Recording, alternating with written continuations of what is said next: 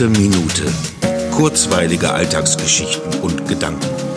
Mein Name ist Matthias Hecht und jetzt geht's auch schon los. Das habe ich auch noch nicht erlebt. Eine Premiere ohne anwesend zu sein. In Zeiten von Live-Kulturverbot in jeder Form, allerdings eine zwischenzeitliche Normalität.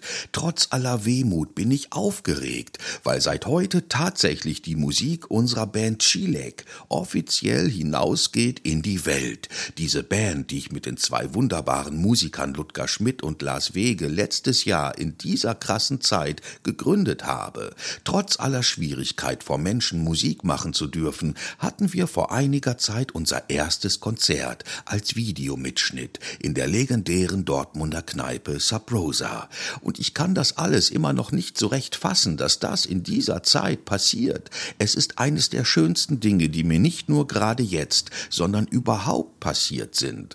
Und jetzt genieße ich weiter diesen besonderen Premierentag. Wer sich das aufgezeichnete Konzert ansehen möchte, folgt einfach dem Link in der Episodenbeschreibung.